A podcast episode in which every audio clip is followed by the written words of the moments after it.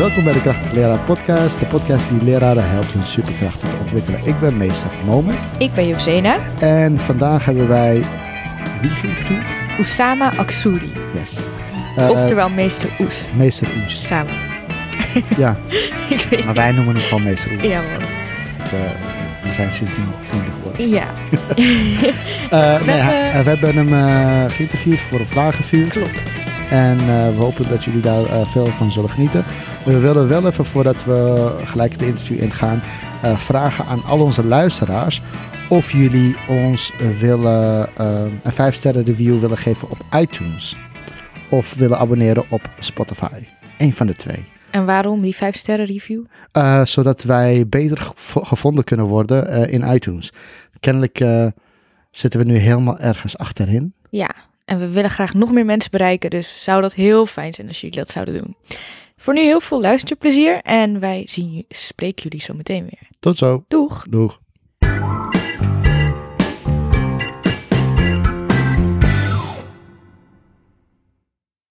Eh, welkom Osama. Dankjewel. Uh, Vriendelijk bedankt. alsjeblieft. Eh, kun je jezelf even voorstellen en vertellen wat je doet? Ik ben uh, Sama Aksori, 23 jaar oud. Uh, sta fulltime voor de klas. Ik ben uh, groep 7, 8. Op basisschool De Vlinderboom. Valt onder Amos. ja, daarna doe ik uh, opleiding middenmanagement. Ik ben vorig jaar afgestudeerd. Uh, maar ik heb ervoor gekozen om meteen door te gaan. Uh, samen met mijn leidinggevende. En verder ben ik onderdeel van Moken Meester. En die zetten zich in voor diversiteit in het basisonderwijs. En die richten zich voornamelijk op meer mannen in het basisonderwijs. Oké. Okay. Dus dat is in een notendop wat ik uh, doe. En wat doe je dan precies voor Mokenmeester? Nou, wat ik voornamelijk doe, um, is tijdens open dagen van uh, de IPABO en de HVA staan om uh, mannen aan te spreken en ze te enthousiasmeren voor het vak. Dus Oké. Okay. Lukt dat een beetje?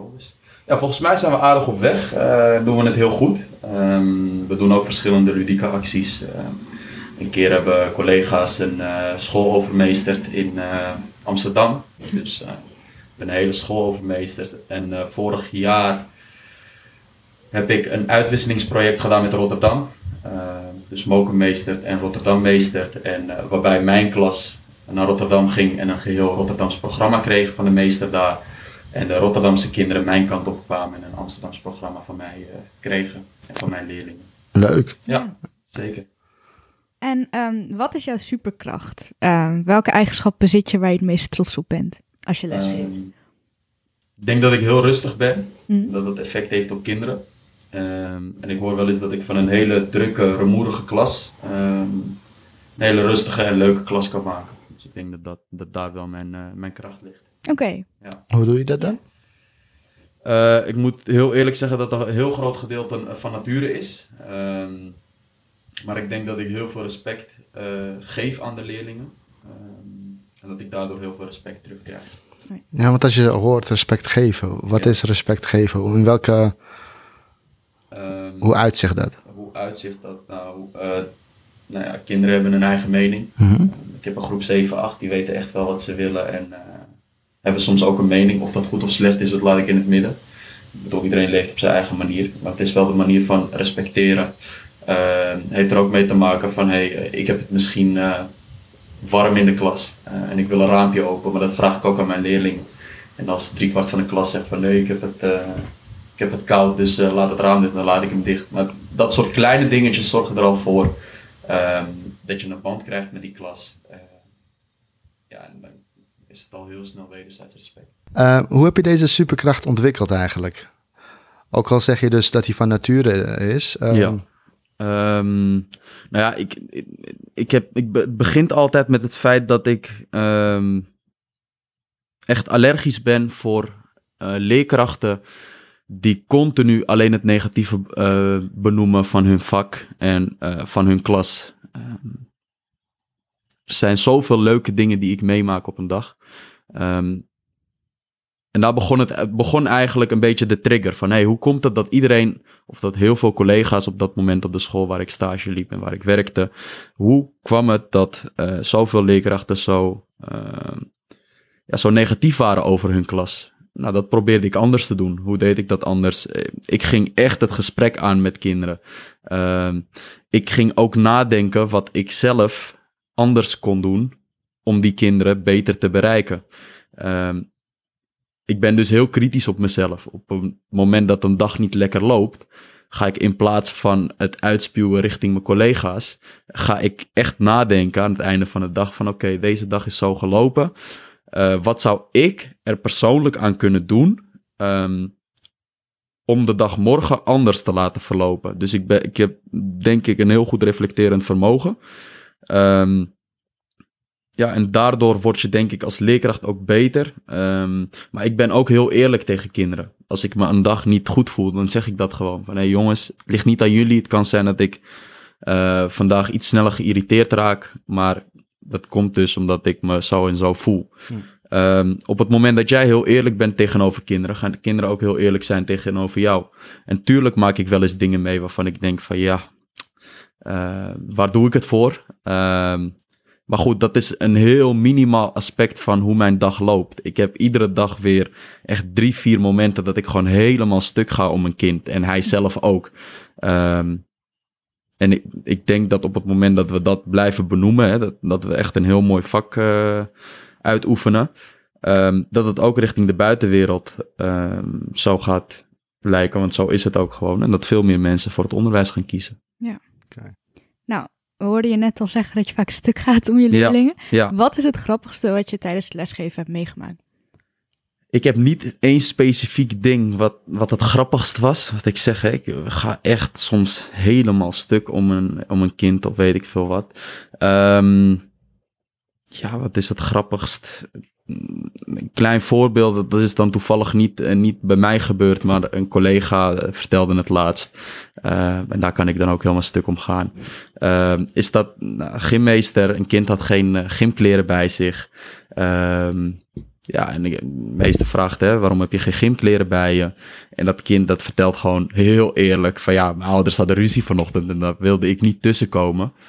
Dus um, Nee, hij vertelde het op een andere manier. Hij zei van nou, uh, meester, uh, mijn vader en moeder die hadden ruzie vanochtend en daar wil je echt niet tussen staan hoor. Maar op een manier dat, dat wij gewoon helemaal, helemaal stuk gingen. Um, dat is vast niet het grappigst, maar dat is een van de grappige momenten. Ja, klopt. Maar aan de andere kant ook heel grappig. Ja. En uiteindelijk kon het kind er ook om lachen. En dat, is, uh, dat is belangrijk. Dus ik weet niet zo goed wat het, wat het grappigste moment nou eigenlijk is wel over nagedacht, maar ik kan niet zo nee. 1, 2, 3 iets vinden. Nou, wat zou je aan de docentopleiding willen veranderen als, uh, um, om nog beter voor de klas te staan? Uh, ik denk dat ze het stukje lesgeven heel goed doen. Uh, je bent continu bezig met reflecteren, et cetera. Ik vind wel dat de lesbeschrijvingsformulieren soms iets minder mogen. Um, maar ik denk dat, dat een heel belangrijk aspect wel uh, vergeten wordt. En dat wordt ja, een klein gedeelte, krijg je dat wel op de opleiding. En dat is alles eromheen. Uh, het stukje oudergesprekken, maar ook het stukje administratie en hoe ga je er efficiënt mee om. Ik bedoel, ik moet je heel eerlijk zeggen dat, uh, dat ik aan het begin echt dacht van wow, wat komt er allemaal op me af. Um, ja, dus het stukje echt van hey, hoe ga je om met. Je moet en nakijken, je moet administratie invoeren. En dan wil er nog een ouder even tussendoor een gesprek voeren. En dan heb je nog een vergadering. En dan heb je nog dit. En dan heb je nog dat. Dus je bent heel erg bezig na schooltijd. En als je niet oplet, zit je daar iedere dag tot zeven uur uh, s'avonds te werken. Mm-hmm. Dat moet je niet willen. Um, ik weet dat ze op de Pabo heel vaak intervisiebijeenkomsten hebben. Uh, ik denk dat het ook heel goed is om uh, daar meer over met elkaar te praten module time management eigenlijk. Ja. ja. Extra. Absoluut. Maar merkte je echt een heel groot verschil vanaf dat je afgestudeerd was? Of begon dat al in je laatste jaar met je LEO-stage? Um, ik denk dat dat per student afhangt. Uh, in mijn laatste jaar stond ik al volledig uh, voor de klas en had ik eigenlijk een nauwelijks begeleiding. Yeah. Um, dus ik kwam daar eigenlijk op me, in mijn vierde jaar al wel achter. Mm -hmm. Ik denk dat, uh, en ik begon ook echt vanaf het begin van het jaar met mijn LEO, zo heette het officieel niet, maar begon in principe vanaf het begin van het jaar volledig zelfstandig voor de klas te staan. Ja. Um, je hebt ook studenten die, die het laatste half jaar zelfstandig voor de klas staan met een mentor erbij of zonder mentor erbij. Dus het verschilt heel erg qua student, per student. Um, alleen ik kwam daar vorig jaar wel, uh, wel achter, ja. Ja, ja. oké. Okay. En uh, merk je dat je nu minder tijd kwijt bent aan alles eromheen? Ja. Of Ja, en dat, heeft, dat ontwikkel je op een gegeven moment gewoon. Dan ga je denken van dit kan ik koppelen aan dat. En dit kan ik zo doen. En dat kan ik zo doen. En eh, ja, dan gaat het gewoon steeds sneller. En soms gewoon accepteren dat je niet alles tegelijk kan. ja, ja. Dus als het vier uur is, dan eh, denk ik soms ook nog wel eens van... nee, ik heb nog heel veel werk te doen, maar ik ga nu echt naar huis. Gewoon die grens voor Ja. jezelf eh, stellen. Ja. En waarom ben je docent geworden? Ehm, ik ben docent geworden omdat ik tot groep 6 een geweldige tijd op de basisschool heb gehad. En in groep 7 en groep 8 helaas niet. Ehm, ik had best wel een hele oude juf. En ik ben best wel iemand die eh, waarde hecht aan een relatie. Ehm, dus ik moet me fijn voelen, ik moet me goed voelen. En dat voelde ik me tot groep 6. En in groep 7 en 8 helaas niet. Waardoor ook mijn resultaten achteruit gingen. Ehm, ik had geen zin meer op school. Moet ik zeggen dat ik ook een aardige boef was hoor. Dus het ligt zeker niet alleen aan mijn docent. Maar ik had gewoon helemaal geen zin op- om naar school te gaan of überhaupt me in te zetten voor school. En dat had ik eigenlijk tot groep 6 wel. Ehm, Mhm. Dus ik ging heel erg nadenken. Dat zat me eigenlijk best wel wat jaren dwars. Want ik kwam op een gegeven moment op het VMBOK terecht. Ehm, nou ja, heb ik wel gezeten, maar was niet per se mijn niveau. Ehm, maar goed, ik vond het wel prima, hè, want ik hoefde heel weinig te doen. Daarna MBO gaan doen. Eerste jaren ook heel weinig gedaan. Maar eigenlijk kwam ik ehm, tijdens het portfoliogesprek. We hadden altijd portfoliogesprek. En aan het einde van het tweede jaar kreeg ik te horen van ja, hey, sorry. eh, je doet het op stage heel erg leuk met die kinderen, maar op school doe je geen donder. Dus eh, ja, jij eh, gaat niet over naar het derde jaar. En Dit is op het mbo? op het MBO, opleiding onderwijsassistent, ja. Hm. Ehm, toen had ik gezegd van, oh, nou ja, oké, prima, dan ga ik een andere opleiding doen, want dan heb ik geen zin om nog een jaar hier eh, te zitten.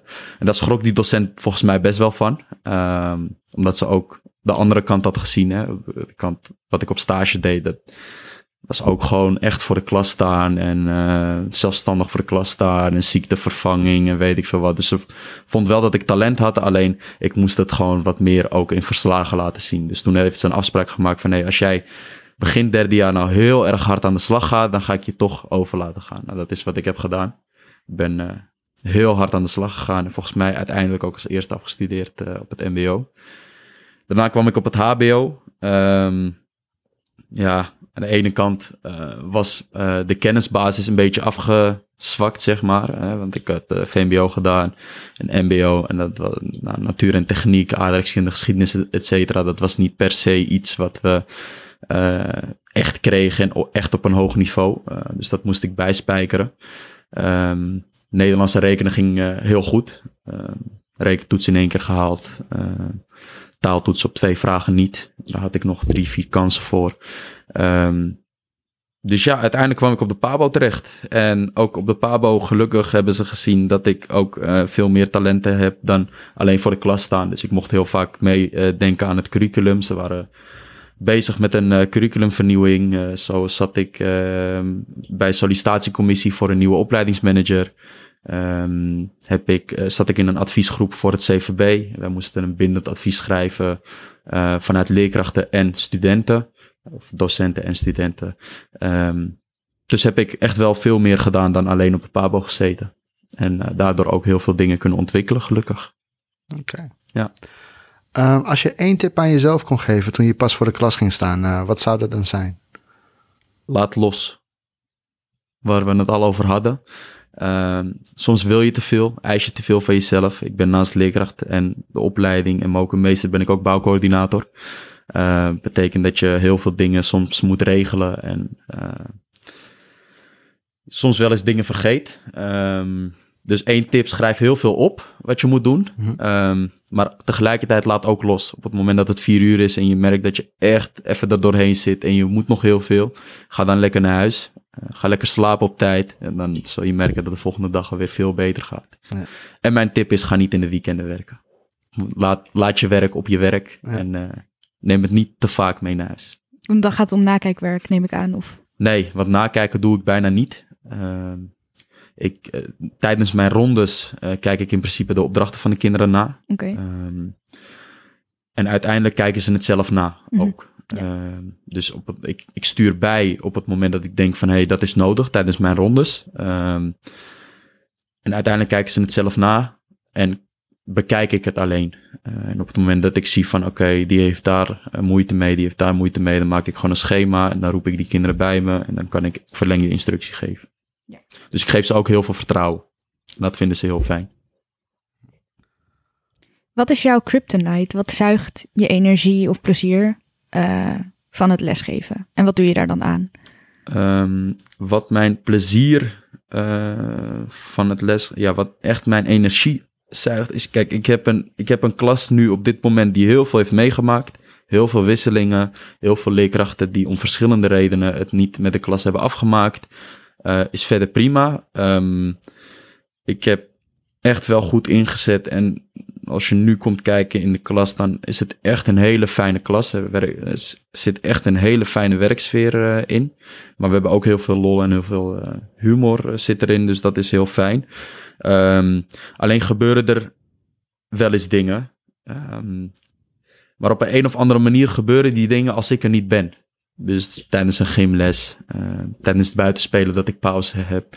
Uh, en dat vind ik best lastig, want als ik wel bij de gymles ben, dan gaat het heel goed. En als ik wel uh, buiten sta tijdens de, de pauzes, gaat het ook heel goed. Maar dat zijn wel dingen ehm, waar je energie in moet stoppen. En waar je nooit 100% achter kan halen van wat er eigenlijk is gebeurd.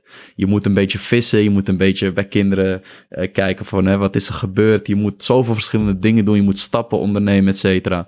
En daar word ik gewoon heel moe van. Kijk, als ik het zie en ik weet het, dan kan ik gewoon met kinderen erover praten. En tuurlijk, eh, ik maak ook altijd nog fouten. Uh, en zo zijn kinderen ook, gelukkig.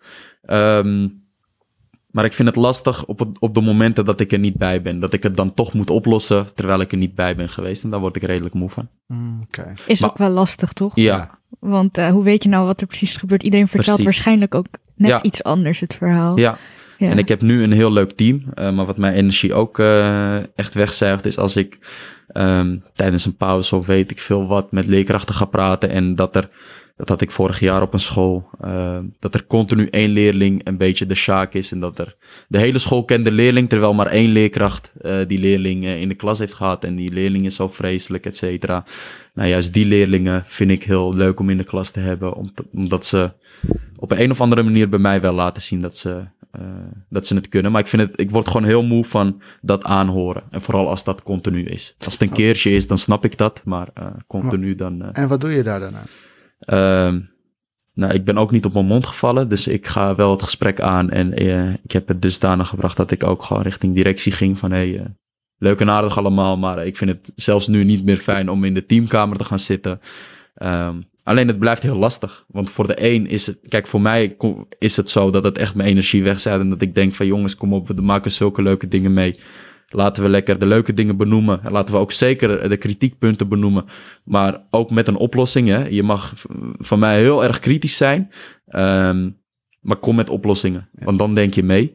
Um, ja, dat even. De vraag nog een keer. Ik ben hem even kwijt. Ja, ja dus wat zuigt je energie uh, van het plezier van lesgeven? Ja, dat. En wat doe ik eraan? En wat doe je eraan? Ja, ik heb wel een gesprek gehad met directie, maar die vond het heel lastig. Uh, dat is overigens niet de school waar ik nu werk. Uh, maar die vond het heel lastig, want voor mij komt het dus zo over. Maar er zijn ook leerkrachten die dat even nodig hebben. Even ja. uitspuwen en dan weer aan de slag. En dat vind ik op zich ook prima. maar niet iedere pauze. Ja. Dus dat, dat kan ook heel veel energie uh, wegzuigen bij mij. Oké. Okay. Ja.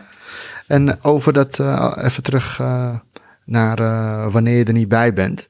Ja. Ik herken het in de, in de zin van dat ik me dan verantwoordelijk voel. Ja. Van, alsof mijn leerling heeft dan wat gedaan. Ja. En dan denk ik zo van, oh ja, het is mijn kind die dan ja. wat heeft gedaan. Ja. En uh, dan voel ik me heel verantwoordelijk. En uh, uh, dat merken sommige docenten, die zeggen dan tegen mij, Mo, het gebeurt wel eens. Laat het gewoon los. Ja, zo moet ik misschien ook denken. Ja. Um, ja, misschien moet ik ook zo denken. Maar goed, het is het. Kijk, wat ik zeg, hè. Mijn klas is mijn team. En we zijn niet per se mijn team, we zijn gewoon een team. Um, en we doen het samen. Dus ik voel me inderdaad heel erg verantwoordelijk. Um, omdat het mijn klas is. Ik vind het ook echt oprecht heel vervelend als er een collega naar mij toe komt die iets negatiefs te vertellen heeft over mijn klas. want het is mijn team, mijn klas. Ehm, we zijn samen één team. Het voelt, het voelt als iets van mij, zeg maar. En ja, dat vind ik, uh, daar moet ik misschien nog mee leren omgaan. Ja, dus wanneer ze over je, wanneer ze klagen over uh, een leerling van jou, neem je dat heel ja, persoonlijk. Omdat, ja. Ja, ja. soms wel. Soms kan ik het ook loslaten hoor. Maar zeker als ik weet van hé, hey, een kind die gedraagt zich eigenlijk bij mij nooit zo en die kan het eigenlijk gewoon. Ehm, dan vind ik dat gewoon heel erg lastig. Oké. Ja. Ehm, zie jij jezelf tot aan je pensioen lesgeven? Waarom wel en waarom niet? Uh, ik zie mezelf niet tijdens het niet tot mijn pensioen lesgeven. Uh, dat heeft eigenlijk met verschillende dingen te maken. Eén ehm, wil ik, denk ik dat ik heel veel dingen goed kan. En denk ik ook dat ik heel veel dingen nog moet leren hoor. Ehm, alleen ik, het stukje management, dat ligt mij wel. en ik zou me graag daarin willen uh, verdiepen en ontwikkelen. En waarom ook eigenlijk een beetje, want ik heb eigenlijk altijd geroepen van nee, ik blijf altijd voor de klas staan en that's it en dat is mijn roeping, et cetera. Is ook omdat ik meer wil bereiken. Um, kijk, als ik ga kijken, ik weet niet, ik ken de percentages niet hoor, maar hoeveel mannen met mijn achtergrond staan er voor de klas in het basisonderwijs? Ik denk heel weinig. Ik denk dat dat uh, in het middelbaar onderwijs iets meer is. Um, maar ik wil op een, een of andere manier laten zien uh, dat het kan. Maar ook veel meer kunnen betekenen voor die jongens en meisjes die denken van nou, ik moet een keuze maken. Uh, wat zal ik eens gaan doen? Uh, daarnaast hou ik oprecht van het lesgeven. Ik geniet iedere dag weer tot twee uur van het lesgeven. Maar heb ik gewoon een hekel aan al die administratie die erbij komt kijken. Daar ben ik ook gewoon heel eerlijk in. Oké. Uh, en je zegt uh, je wilt meer bereiken. Ja. Uh, voor de podcast begon vroeg ik je van hey, wil je directeur worden? Is dat het traject wat je wil bereiken met um, je, je managementopleiding. Ja. En toen zei hij, nee, ik denk verder dan dat. Ja, absoluut. Ik ben redelijk ambitieus. Um, uiteindelijk op korte termijn, binnen een jaar of vijf, hoop ik wel directeur te zijn hoor. Um, maar dat zou ik ook niet tot mijn pensioen willen. Uiteindelijk wil ik, uh, denk ik, voor de gemeente of voor het ministerie wil ik uh, dingen voor het basisonderwijs uh, kunnen betekenen. En daarbij wil ik eigenlijk laten zien dat het kan. Kijk, ik ben een jongen die uit Bosselommer komt. Uh, je weet hoe Bosselommer omschreven wordt. Uh, ik heb VMBOK gedaan. ik heb daarna MBO gedaan. Dus alle stereotype dingen, zeg maar, heb ik en bezit ik. Maar toch heb ik wel gewoon de PABO gedaan en heb ik het ook gewoon afgerond. En doe ik nu een managementopleiding. Dus ik wil voornamelijk laten zien van, hè, het kan. Um, en heel veel jongeren en mensen überhaupt weten niet wat het vak eigenlijk precies is. Leer, leraar basisonderwijs. Uh, de eerste vraag die ik altijd krijg, vanuit mijn vrienden of weet ik veel wat, is altijd: Oké, okay, welk, welk vak uh, geef je?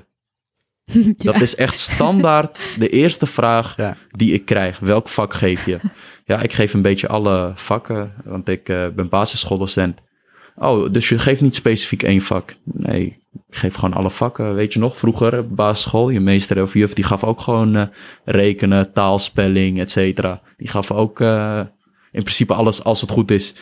Oh ja, oh ja, oh ja. Dus heel veel mensen weten niet precies wat het inhoudt. Ja. En ik wil toch met een, met een bereik uh, aantonen dat het heel erg leuk werk is.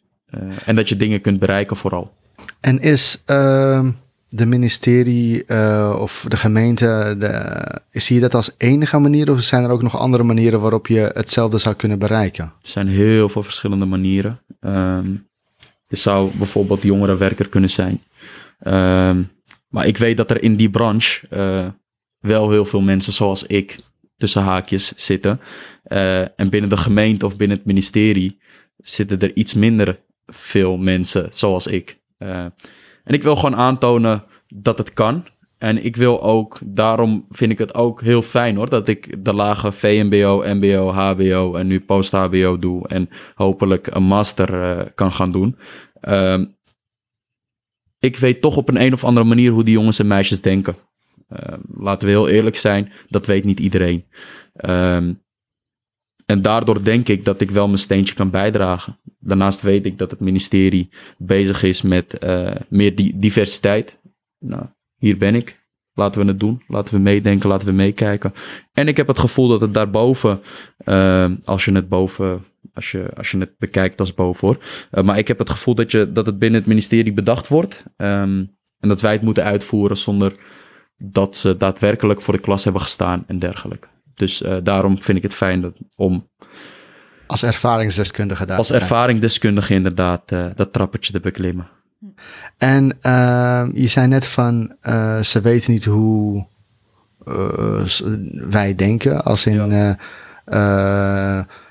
docenten met een andere achtergrond. Ja. Um, of jongeren gewoon. Of jongeren gewoon, ja, ja inderdaad, je had het over jongeren, ja. sorry. Um, hoe uh, heb je misschien een tip voor dus uh, uh, eigenlijk dan Nederlanders met een Nederlandse achtergrond? Ja. Um, hoe zouden zij zich ja, kunnen verbinden of kunnen, kunnen begrip kunnen kweken of dat wel kunnen zien of dat wel kunnen nou, allereerst zijn er heel veel leerkrachten die het wel zien. Hè? Ja, ja. Uh, laat ik dat voorop stellen. Ja. Um, maar er zijn helaas ook, of tenminste, ik weet niet of dat per se helaas is, maar er zijn ook leerkrachten uh, die dat wat lastiger vinden. Ik zou ze als tip mee willen geven: ga vooral de relatie aan, de vertrouwensband met zo'n kind aan. En op het moment dat een kind reageert en waarbij je oprecht denkt, want dat heb ik ook. Echt dat ik op momenten denk van, hé, hoe kan dat nou? Ja. Ga dan in gesprek met zo'n kind. En vraag door. Um, en als de band sterk genoeg is, dan gaat dat kindje echt wel vertellen waarom hij zich op zo'n moment op die manier gedraagt. Okay. Ja. En voornamelijk in het basisonderwijs, want wij zijn in principe uh, de eerste die ze tegenkomen. Ja, daarna gaan ze naar de middelbare school, daarna gaan ze naar het MBO of HBO of universiteit of waar ze ook naartoe gaan. Maar wij zijn in principe de eerste uh, vreemde mensen naast kinderdagverblijf, et cetera, die ze zien. Uh, dus daarom denk ik ook, en daarom heb ik ook gekozen voor het basisonderwijs, daarom denk ik ook dat we het daar lekker moeten aanpakken. Ja. En daar heel veel met talent moeten gaan doen. Uh, en kinderen ook verant verantwoordelijk moeten laten voelen voor hun eigen ontwikkeling. En is er een eigenschap die je bij een collega ziet die je wel zou willen hebben? Ja, heel veel. Uh, ik heb een collega Joanne. Die is uh, super gestructureerd. Uh, die, die heeft echt verschillende kleuren die dan weer wat betekenen. En allemaal kaartjes op maat gesneden, et cetera. Ik wou dat ik daar het geduld voor had en dat ik dat kon. Nou, zo heb ik meer collega's. Ilona, die is ook kindercoach. Nou, hoe zij met kinderen praat en hoe zij met kinderen omgaat. Nou, geweldig. Ik smelt in ieder geval oprecht. Ik voel me bijna zelf weer een kind als zij tegen me, tegen me praat. Heel positief en heel erg mensen in hun kracht zetten. Um, ja, zo heb ik heel veel verschillende docenten. Ik heb Pieter, een gymmeester. Um, ik heb heel veel gymmeesters gezien die zich alleen maar bezighouden met de gymles en that's it. Hij is ook zo gedreven en hij houdt zich bezig met de ontwikkeling van de school en wil graag meedenken en baalt echt dat de studiedagen op maandag en vrijdag zijn gepland. Hij werkt op dinsdag en woensdag, dus dat, dat zijn allemaal collega's en van elke collega kan je wel wat leren. Dus alle collega's die ik nu niet heb genoemd, excuus. um, maar van elke collega kan je wel iets leren. En daarom ben ik ook heel erg voor uh, collegiale consultatie. Dus dat je bij elkaar kunt kijken. Dat is soms in het basisonderwijs, zeker met het tekort op dit moment, ja. iets lastiger. Uh, maar alsnog vind ik dat een dusdanig belangrijk aspect. Dat ik vind dat dat gewoon echt uh, van groot belang kan zijn. Ja. ja. En motiveert dat je dan ook om zelf ja, je daarin te ontwikkelen? Absoluut. Ik heb op dit moment oprecht een heel erg positief gemotiveerd team. Uh, echt mensen. We zijn toevallig, want we zijn bijna allemaal uh, dit jaar ingestroomd in, uh, op deze school. Oh. Er zijn heel veel collega's weggegaan om yeah. verschillende redenen. en wij zijn eigenlijk ervoor in de plaats gekomen dit jaar. nou, we zijn hoeveel maanden bezig? September, nou, drie maanden bezig. Maar het voelt niet als dat ik maar, maar drie maanden met ze samenwerk. Eh, komt ook omdat ik twee jaar geleden op deze school stage liep en dat ik wel een aantal collega's ken. Maar er heerst gewoon zo'n collegialiteit, dat eh, is gewoon prachtig. En daardoor, eh, dat motiveert me echt. Ik ga er ook helemaal voor. Nou, mooi te Ja. horen. Ehm, hoe ziet jouw ideale klaslokaal eruit? Hele goede vraag. Ehm, mijn ideale klaslokaal, daar staat gewoon heel veel materiaal. Ik merk gewoon, ik wil gewoon zoveel doen. Ehm, heel veel jongetjes, voornamelijk bij mij in de klas, die zijn heel bewegelijk. En eh, ja, die vinden gewoon taal en rekenen uit een boek vinden ze gewoon heel erg lastig. Dus ik zou heel graag eh dusdanig veel materiaal willen hebben en ook uit de klasse gaan. ehm, om rekenen en taal bijvoorbeeld te koppelen aan ehm aardrijkskunde of geschiedenis of natuur en techniek. Ehm, het liefst een groot lokaal, maar dat heb ik nu al. Eh, dus daar ben ik heel erg blij mee. Ik mag niet klagen. Eh, maar voornamelijk een materiaal met heel veel, eh, een, een lokaal met heel veel materialen. Ehm,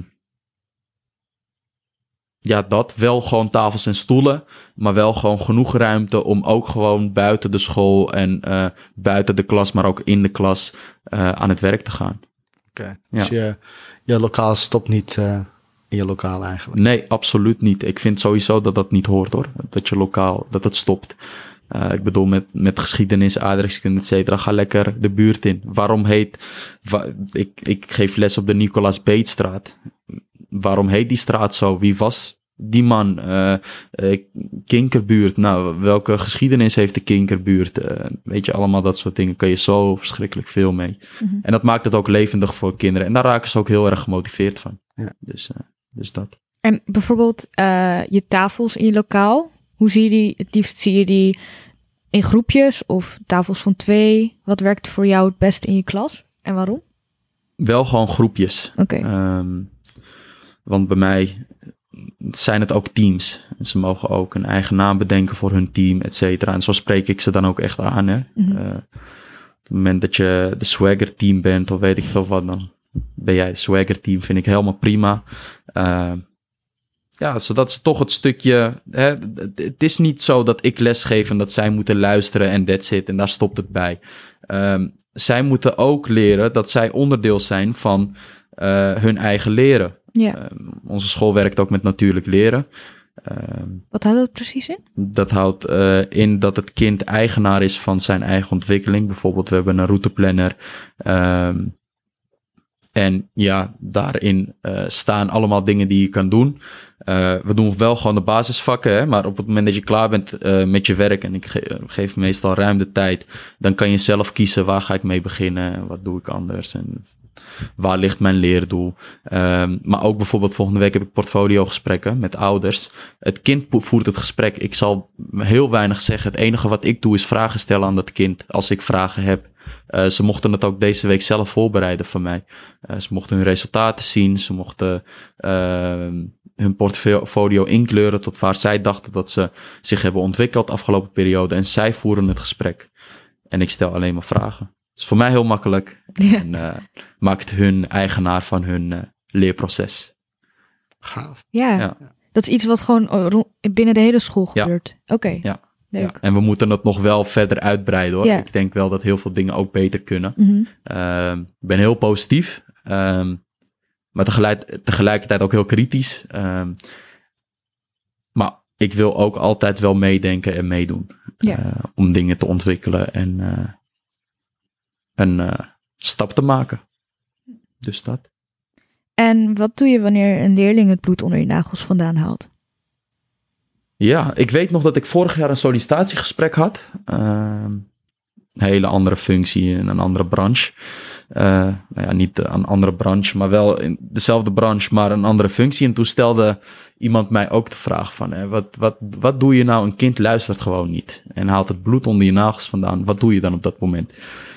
Ik zeg je heel eerlijk dat mij dat nooit is overkomen. Dat een kind echt het bloed onder mijn nagels vandaan haalt met, het, met de gedachte van ik ga de meester eh, even lekker pesten of wat dan ook. Dat heb ik nog nooit meegemaakt. Natuurlijk heb ik wel eens kinderen die gewoon heel bewegelijk zijn. En soms wil je gewoon dat ze op hun plek eh, blijven zitten. Nou, op het moment dat het dusdanig heftig is, ehm, dat, dat een kind echt, echt eventjes in mijn irritatiezone zit, eh, dan zeg ik meestal tegen dat kind van, hey, ik probeer me nu heel rustig te houden. Ehm, ik merk dat je heel druk bent. Op het moment dat die dat is, laten we dat als voorbeeld nemen. Ik vind dat prima. Ik respecteer dat. Maar ik ga je nu ook eventjes vragen om even een plekje te zoeken buiten de klas. Om even af te koelen. En op het moment dat jij denkt dat je afgekoeld bent, kan je op de deur kloppen en dan wil ik met jou het gesprek aan. Dat is meestal wat ik doe.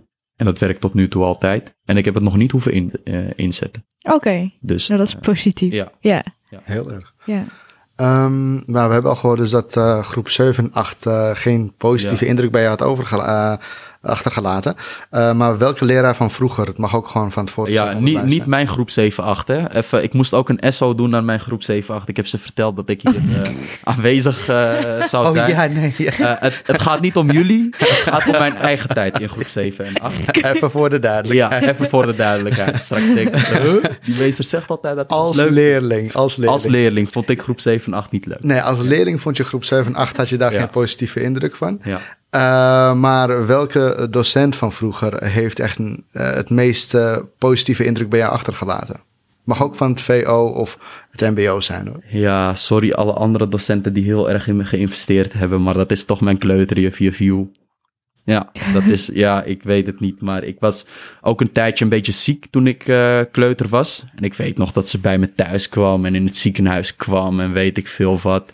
Ehm, dus van wat ik mij kan herinneren, is juf Jule, die heeft echt wel een hele positieve indruk op mij achtergelaten. Ik heb het toevallig twee jaar geleden gezien. Toen is er ook een korte documentaire over mij gemaakt. Toen ben ik teruggegaan naar mijn oude basisschool. Toen heb ik haar even gezien. Met de belofte dat ik terug zou komen. Dus ik moet binnenkort nog eventjes langs gaan.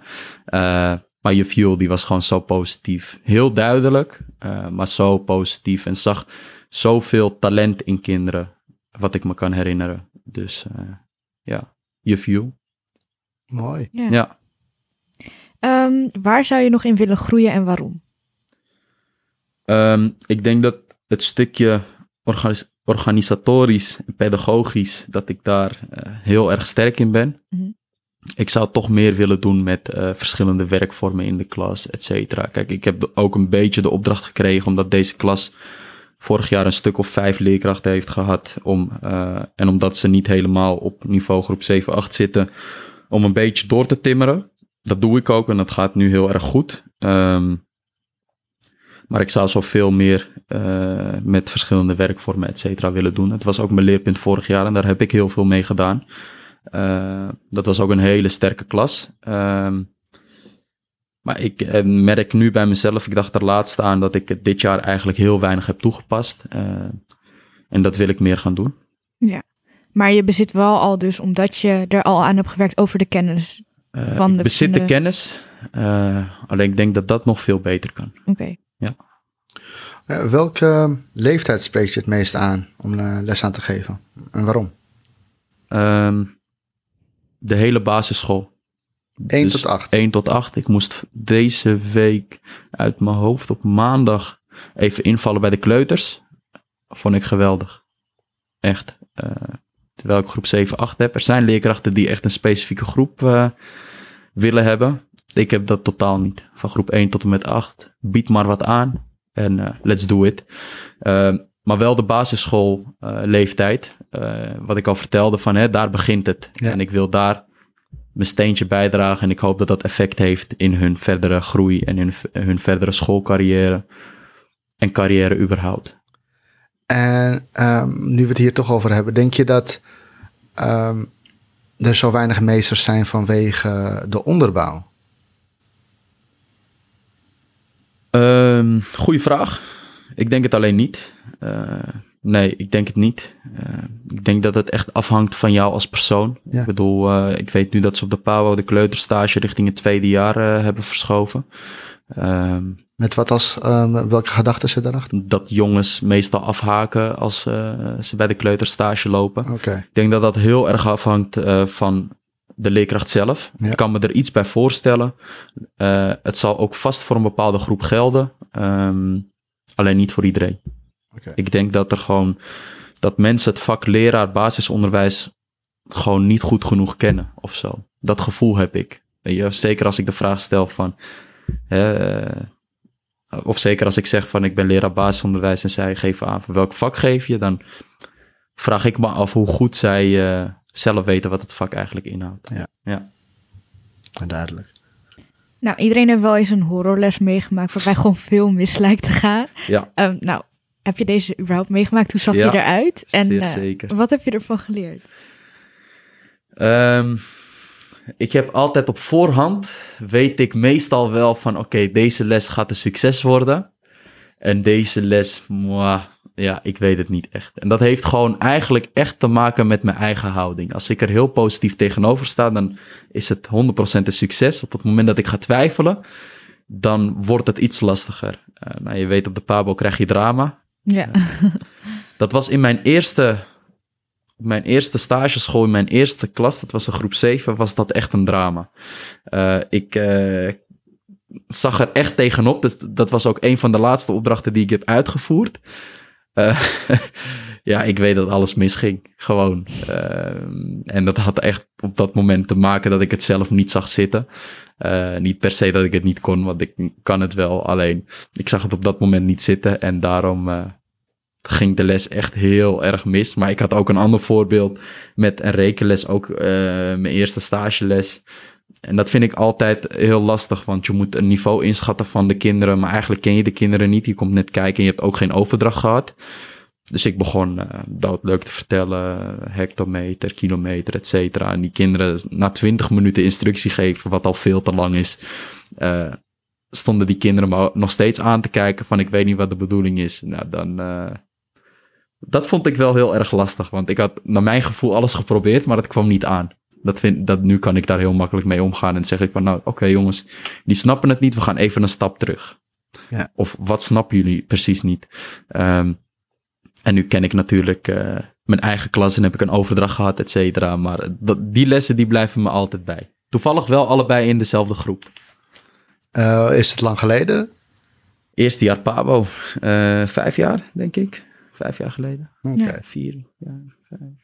Ja, vier of vijf jaar geleden. Maar dan mag je nog veel fouten ja, maken. Ja, precies. Toch? Ik, mag, ik maak nog steeds fouten, laten we dat voorop stellen. En ik ben er trots op. Ik mag fouten maken. Ja. Uh, wat is jouw ultieme tip? We hebben al na, na, namelijk wat gehoord over die oudergesprekken. Maar wat is jouw ja. ultieme tip voor het voorbereiden van oudergesprekken? Nou, wat ik zeg, bij ons op school is het, uh, is het zo dat kinderen het voorbereiden. Um, kijk, ik zeg altijd, ik zeg nooit iets nieuws voor kinderen. Kinderen zitten er ook bij. Um, en laat kinderen vertellen hoe zij het vinden gaan. Misschien vind, vind jij het heel goed gaan, maar zegt een kind van, nou, ik weet niet waarom de meester zegt dat het heel goed gaat, maar ik wil me hier en hierin ver, verbeteren. En andersom, misschien vind jij het heel slecht gaan, terwijl het kind zegt van, ja meester, maar ik doe echt mijn best op dit moment en dit is alles wat ik kan.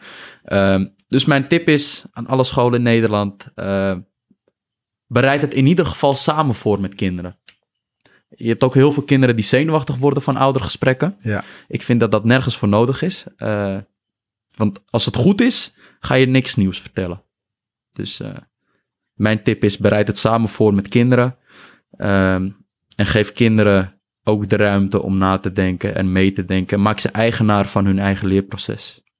Ja, je zegt niets nieuws tegen de leerling, maar tegen de ouder. Ja, klopt. Uh, als het goed is, vraagt een ouder thuis hoe is het gegaan op school. Of het kind eerlijk vertelt hoe het is gegaan, dat is een tweede. Ja. Maar meestal heb je dan, als het echt heel slecht gaat, heb je meestal al meerdere gesprekken gehad. Ah. Okay. Uh, tenminste, zo doe ik het. Ja. Dus je, je ligt ook de ouders van tevoren in en die weten al ongeveer ook al wat ze kunnen verwachten. Nou, als ik na vier weken denk van, hé, hey, ik merk bij mezelf dat ik niet vooruit kom met dat kind en dat dat kind zelf ook niet vooruit komt, dan wil ik wel eens ouders uitnodigen voor een uh, gesprek om, te, om samen na te denken, hè? om samen na te denken, of doe het vooral samen, um, over hoe we het beter kunnen doen. Ja. ja. Ouders erbij betrekken. Ja. Ja, heel goeie.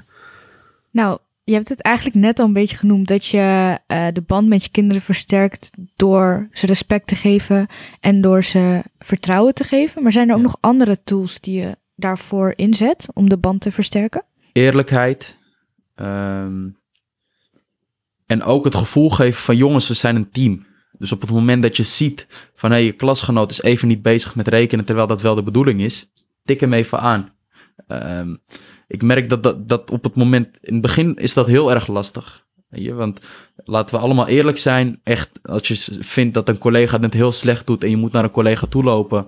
Of je wil naar een collega toe Je zal niet zo 1, 2, 3 de stap nemen als dat niet je verantwoordelijkheid is. Om naar je collega af te stappen en te zeggen van hé, hey, jij doet dit en dit niet goed. Of zou je dit en dit beter kunnen doen. Um, bij kinderen werkt dat precies hetzelfde.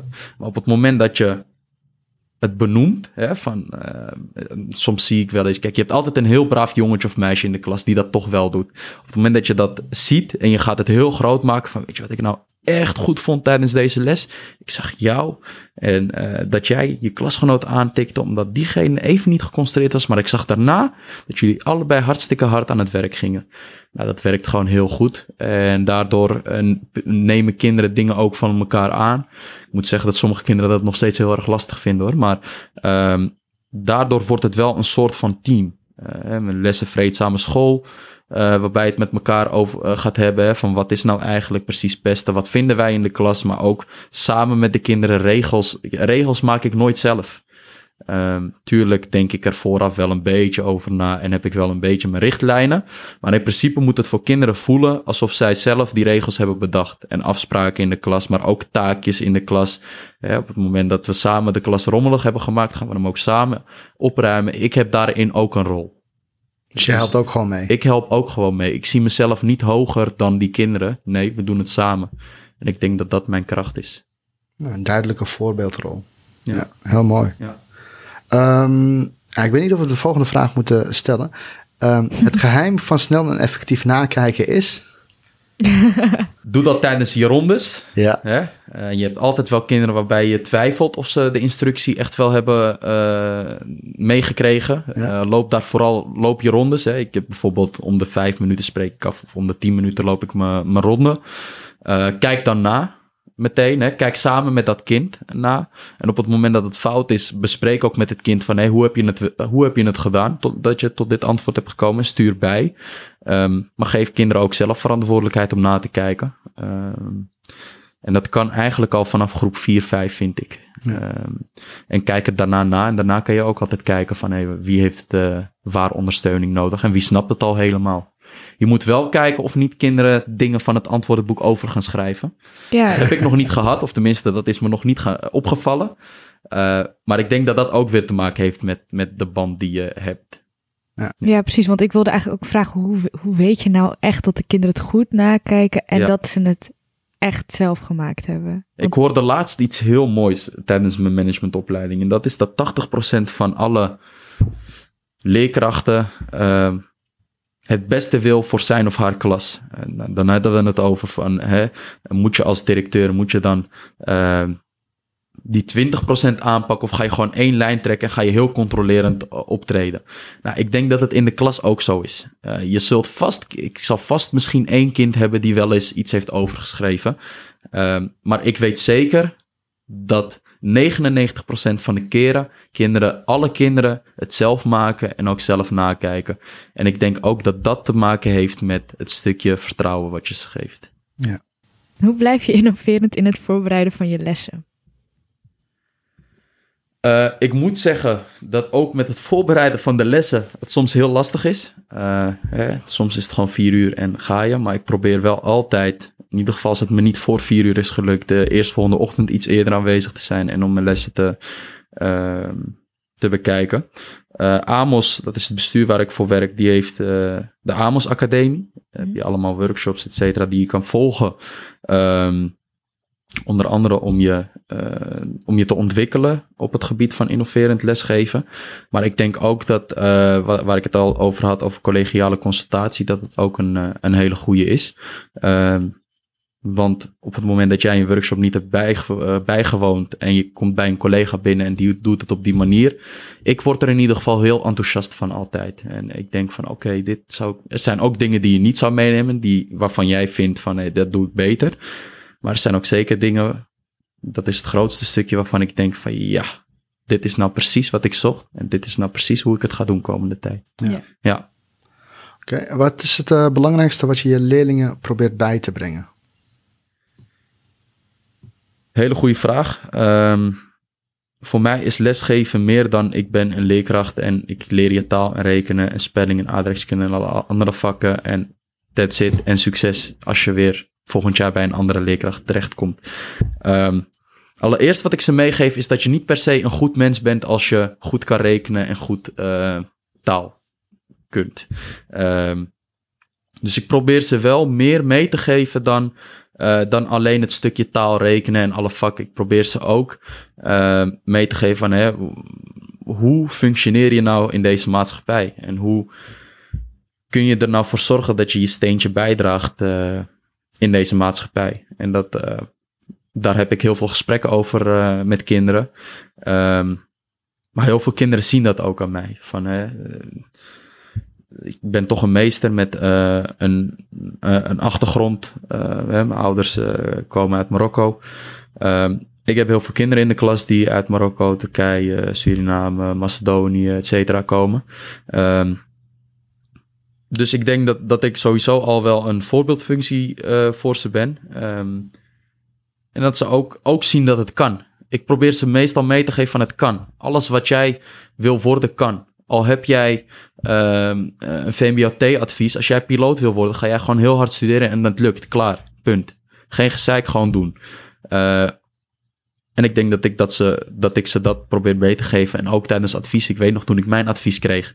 Was helemaal over de rooien. Want tot groep 6 deed ik super hard mijn best. En deed ik alles goed en weet ik veel wat. Groep 7 en 8 kelderde dat, dat helaas. Uh, dus ik, ik hecht ook heel weinig waarde aan uh, adviezen in groep 8 en in groep 7. Uh, maar daar heb ik wel een verhaal achter. Van hé hey, jongens, ik ben zelf ook begonnen met VMBOK. En ja. alles wat je wil kan, klaar, punt.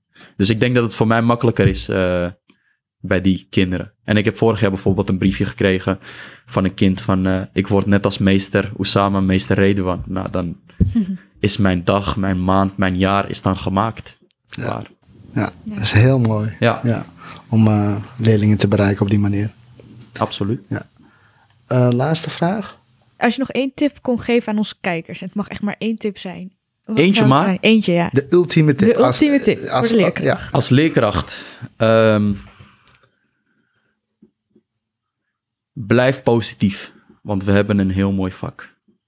Ja, dat vind ik wel een hele mooie afsluiten. Ja. Ja.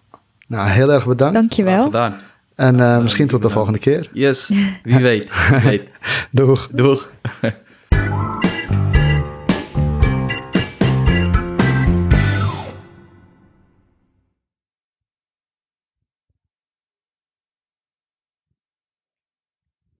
Welkom, Welkom terug. terug. En dit keer wel. Lekker smooth. Take 55. Ja.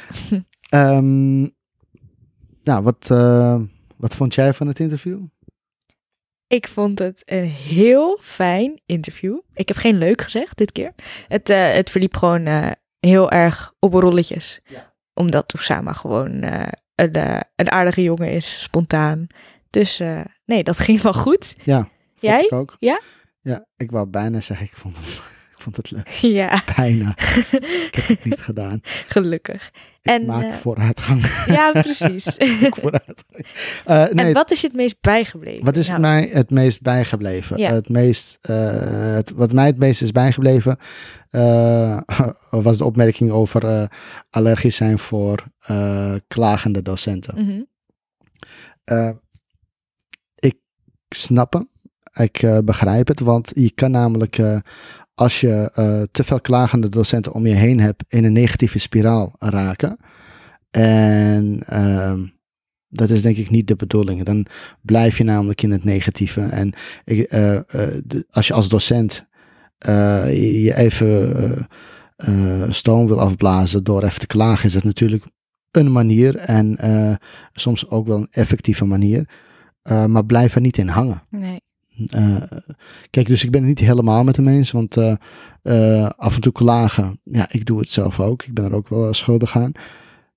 Um, maar het is niet de bedoeling dat ik daarna in die negativiteit blijf en er niks mee doe. Dus als je klaagt, dan heb je dus een probleem. En een probleem moet je dan wel even op gaan oplossen. Mhm. Dus het is niet alleen maar eh, ergens over eh. Roddelen ook. We- Het, het, het, het, het werd eerder ook misschien in, ik weet niet hoe het echt ging, maar Ja, in zijn... Maar ook klagen over leerlingen. hè? Leerlingen. Ja, ja, het En was ook klagen over leerlingen. Dan zou je samen inderdaad na het klagen, zou het ideaal zijn als je met z'n allen misschien een oplossing bedenkt. Ja. In plaats van, toch? ja, nee, want dat, doorgaan. dat, dat, eh, dat, dat doe ik dan wel eens. Oh ja, die en die en bla bla bla. bla. En dan- Ja. en maar kort daarna stel ik dan wel altijd de vraag van... Hoe moet ik het dan anders doen? Precies. Wat moet ik dan gaan doen? Ik denk En- dat dat al heel erg uitmaakt. Ja, inderdaad. Want ja, je, je moet er gewoon niet in blijven hangen. Nee. En, eh, eh, en als je dat wel doet, eh, dan moet je dus bij jezelf nagaan of, eh, of, of je wel gelukkig bent in, in hetgene wat je doet. Mhm. En, eh, en daar even dan een oplossing voor zien te vinden. Want eh, ik, eh, ja, het, het moet wel de bedoeling zijn dus dat je eh, met voldoening en tevredenheid en eh, het idee dus dat je een verschil uitmaakt thuiskomt. Zeker. Ehm, ja, dus dat. En jij? Ehm, mij is bijgebleven dat hij zijn klas ziet als zijn team. Ja, Eh, gemotiveerde kinderen kreeg hij daar volgens mij wel echt door. En een goede band, want hij vond die relatie heel erg belangrijk Ja. met zijn leerlingen. Ja. Dus dat vind ik wel een heel goeie. En dat hij heel ambitieus is. Ehm, weet je, op VMBOK begonnen en door heeft gezet. maar ik denk niet dat het echt een VWOK Leerling leerling is. was. Ja, nee, eh, destijds. maar dat zei hij ook zelf inderdaad, dat het tot en met groep 6 heel goed ging. En 7, 8 had hij een bepaalde docent en dat, ging, dat matchte niet of zo. Nee. Nee, Ja, maar dan zie je ook hoeveel, eh, eh, wat voor een verschil een docent kan maken. ja, ja, ja, echt. Ja. Ja. Dus eh, nee, dat vond ik heel mooi om te zien, dat hij gewoon heel gedreven is. En, maar we hadden het net er al heel even over. We denken dat hij, maar dat zijn mooi heel mooi, dat hij nu al een verschil maakt. Zeg maar, ehm Oussama wil nog hoger komen, want hij wil echt een verschil maken. Maar we hadden het erover dat hij nu ook al een verschil maakt. Ja, ja hij wil eh, een verschil maken vanuit een, andere positie. Klopt. Maar ik denk dat hij nu al eh, heel veel jongens en meiden raakt. Ja. Ehm, en dat hij dus ook gewoon een, eh, een voorbeeldrol he- wil hebben in, eh, eh, qua diversiteit. Mhm. Dat is ook heel erg mooi. Ja, Ehm, nou, dan zijn we, zijn we klaar. alleen nog even zeggen waar de volgende aflevering over gaat. Oh ja, die, gaat, die is met Giel van der Veen, professor Giel van der Veen. Ja. En waar ging je ook alweer over? Over dialogische gesprekken in de klas. Het gaat over zijn onderzoek. Voor, het is wel ge, eh, het onderzoek is gedaan bij kleuters, maar de theorie is toe te passen op eh, elke leeftijd. Ja, aan alle niveaulagen. Dus het is best wel interessant. Ehm, ja, leuk. Eh, eh, willen jullie nog een keer vragen van eh, of jullie eh, ons eh, eh, een review willen geven op iTunes? Eh, of je eh, je wil abonneren op iTunes, eh, abonneren op eh, Spotify. Eh, als je een Android hebt, eh Android telefoon, kun je ook gewoon een podcast app downloaden en ons daarop eh, beluisteren. Ja. Lekker onderweg of tijdens het nakijken. Op de fiets. Op de fiets. Speciaal voor Nienke, want die doet dat altijd. Oh, dat is leuk. Ja. We hebben een Shout-out. ja, shout-out. ik heb geleerd dat dat een SO is. SO, dat is Osama, ja. Wist je dat niet? Jeetje. Ik hoorde het ergens. Nee, Osama zei het ook. Ja, maar oké. Eh, maar daarvoor hoorde ik het dus ergens. En ik dacht zo van... SO, SO, SO. Ik denk van, wat? Waarom al die schriftelijke, Schriftelijke overhoring? schriftelijke Oh. overhoring aan mijn matties. En ik Ja. dacht, oké. nou, ik, Goed, goed bezig. Heel goed Ik- bezig. ik ben oud aan het worden. Oh mijn god. Oké, ehm, dus, eh, dus eh, eh, een SO aan on- al onze fans. Al onze fans, super bedankt. heel erg bedankt. Ja. En als jullie dat voor ons zouden kunnen doen, dan zou dat een verschil uitmaken in onze ranking. Populariteit. Ja, en populariteit. want we willen populair worden. Ja. Ja. Nee, Oké, eh, nee, we willen gewoon een verschil uitmaken. Dat is dat is ook wat wij willen. Ik denk dat we dat nu al doen. Ik denk het ook wel. Al het er één. Nou, eh, tot eh, snel en veel luisterplezier voor de volgende keer. Ja. Doeg. Doeg. Dat was heel raar. Ik zei, dat kan helemaal niet, dat is helemaal afgelegd. Ja, dit hou ik er gewoon in. Hey, doe erop. Doei.